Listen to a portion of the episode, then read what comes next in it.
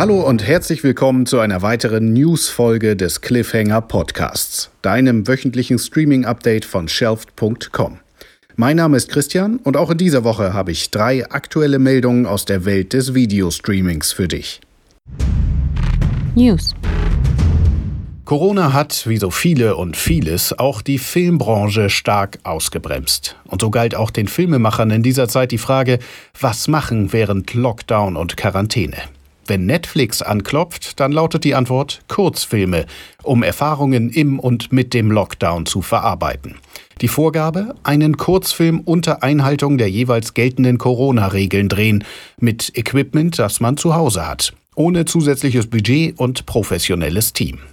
So versammelt die Kurzfilm-Anthologie Homemade 17 Filme von Regisseurinnen und Regisseuren, die auf sich selbst zurückgeworfen waren, und wirft den Blick zurück auf die jüngste Vergangenheit, die bisher kaum künstlerisch verarbeitet ist. Denn während das öffentliche Leben größtenteils still lag, blühten die Macher in ihren eigenen vier Wänden auf. Herausgekommen ist ein Panoptikum voller liebevoller Annäherung an die Absurdität der ungewohnten Situation. Homemade bildet das ganze Spektrum an Stimmungen ab, die wir die letzten Monate erlebt haben. Vorherrschend ist vor allem aber das Gefühl der Ratlosigkeit. Was mit sich anfangen in dieser Pandemie, die für die Gesunden größtenteils unsichtbar und unfassbar bleibt. Es geht weniger um das große Ganze, als vielmehr um die Frage, was macht es mit uns, wenn das Leben um uns herum stillsteht und wir auf uns selbst zurückgeworfen sind? Wie groß ist der Einfluss der Isolation auf das eigene Leben? Für den Filmemacher Sebastian Schipper ist sein Film der privateste, den er je gemacht habe. Zu sehen ist er selbst in einer wiederkehrenden Schleife aus Schlafen, Zähneputzen, Nudeln mit Tomatensauce und seiner Gitarre. Das Medium Kurzfilm ist für solche pointierte Zuspitzungen ideal. Es reicht eine gute Idee, um sich zu entfalten. Neben Schipper sind mit eigenen Beiträgen beteiligt Paolo Sorrentino, Naomi Cavase, Rachel Morrison, Kristen Stewart, David Mackenzie, Maggie Gyllenhaal, Johnny Marr und Pablo Larraín. Die losgelösten Kurzfilme lassen sich in beliebiger Reihenfolge ansehen. Netflix ermöglicht es übrigens für Filmemacher in Not zu spenden. In dem Netflix Hardship Fund wird Geld für arbeitslose Crewmitglieder und Schauspieler in der gesamten Fernseh- und Filmindustrie gesammelt. Den Link dazu findest du in unseren Show Notes.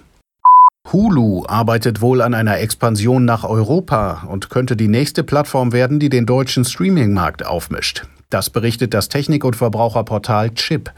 Demnach könnte Hulu bereits im Jahr 2021 in ganz Europa starten. Eine genaue Strategie und ein Zeitfenster lägen zwar noch nicht vor, die Überlegungen seien aber bereits ausgereift. Hulu ist aktuell nur in den USA verfügbar, zählt dort aber zu einem der beliebtesten Dienste überhaupt. Hulu stellt schon seit geraumer Zeit viele eigene Produktionen zur Verfügung, darunter auch die preisgekrönte Serie The Handmaid's Tale. Das Programm setzt sich zudem aus Serien und Filmen der Plattformen NBC, ABC und Disney zusammen. Hulu gehört zwar derzeit zu Disney und Comcast, bis 2024 soll Comcast aber sämtliche Beteiligungen ablegen. Hulu würde dann voll und ganz zu Disney gehören, müsste dann aber nicht in Disney Plus aufgehen, sondern könnte, wie auch in den USA, als eigenständige Plattform agieren. Ein Signal, das für Bewegung auf dem Markt spricht, ist, dass Lizenzen für Serien wie Desperate Housewives, Charmed Zauberhafte Hexen oder Prison Break derzeit bei Netflix und Amazon Prime auslaufen. Sollte Hulu nach Deutschland kommen, so könnte der Dienst exklusiv Serien wie Modern Family, Grey's Anatomy, How to Get Away with Murder oder How I Met Your Mother, Scrubs, Glee und Lucifer anbieten. Für viele könnten qualitative Filme und Serien dieser Art ein gutes Argument sein, andere Dienste zu kündigen und zu Hulu zu wechseln. Auch weil sich auf den etablierten Plattformen damit das Angebot verringern würde. Der Einstieg von Hulu hätte also direkte Auswirkungen auf Netflix, Amazon Prime, TV Now oder Join. Das Kino ist der Ort, an dem man gern gemeinsam allein ist. Jetzt öffnen die Kinos wieder, also all die Kinos, die es vorerst geschafft haben. Aber gleich nach dem Lockdown drückt bei den Betreibern der nächste Schuh. Sie haben kaum Filme zu zeigen. Ob Multiplex oder Arthouse, für alle wird es ein langsamer Weg zurück. Zwar war das Filmeschauen auch in den Corona-Wochen eine gern genutzte Abwechslung, vielmals sogar die einfachste Möglichkeit, dem übermäßigen Nachdenken in schwierigen Zeiten zu entkommen, Nur anders als in vorangegangenen Krisen profitieren diesmal die Kinos nicht. Wie auch, denn am 16. März verfügte die Bundesregierung die Schließung aller 1734 deutschen Kinos mit 9000 sozialversicherungspflichtig Beschäftigten. Von den Angestellten mussten während der Schließung viele in Kurzarbeit gehen. Erst jetzt, zwei Monate später, dürfen die ersten Betreiber wieder öffnen. Selbst wenn ein Betreiber Kurzarbeit angemeldet hat, kein Popcorn und kein Bier mehr bestellt hat und keine Leihgebühr mehr für Filme bezahlen musste, die meisten Kosten liefen einfach weiter. Kurzum, die Situation der Kinos, insbesondere der 400 Programmkinos, ist dramatisch. Und die Wiedereröffnung stellt die Betreiber vor eine neue Herausforderung. Es gibt derzeit wenig Neues zu zeigen. In den Wochen des Lockdowns haben 47 Prozent der Kinobesucher ein neues Streaming-Abo abgeschlossen. Das hat eine Umfrage des Marktforschungsunternehmens S&L im April ergeben. Mehr als drei Viertel der Befragten gingen davon aus, dass sie ihr Abo nach der Krise auch behalten werden. Dieselbe Umfrage ergab aber auch, dass 84 Prozent der Kinogänger binnen zwei Monaten nach Wiedereröffnung einen Kinobesuch nicht mehr kategorisch ablehnen würden. Das klingt nach viel, bedeutet aber ja noch nicht, dass sie auch tatsächlich gehen würden. Es bleibt zu hoffen, dass in einer Welt unter neuen Bedingungen und trotz der zunehmenden Vormachtstellung von Video on Demand wieder mehr Menschen in die Kinos zurückkehren und dazu beitragen, dass so wenige wie möglich schließen müssen. Wir brauchen neben Fernsehern, Laptops und Smartphones auch die großen Leinwände der Kinos. Denn, wie André Malraux einmal gesagt hat, die Köpfe der Schauspieler sind größer als die unsrigen.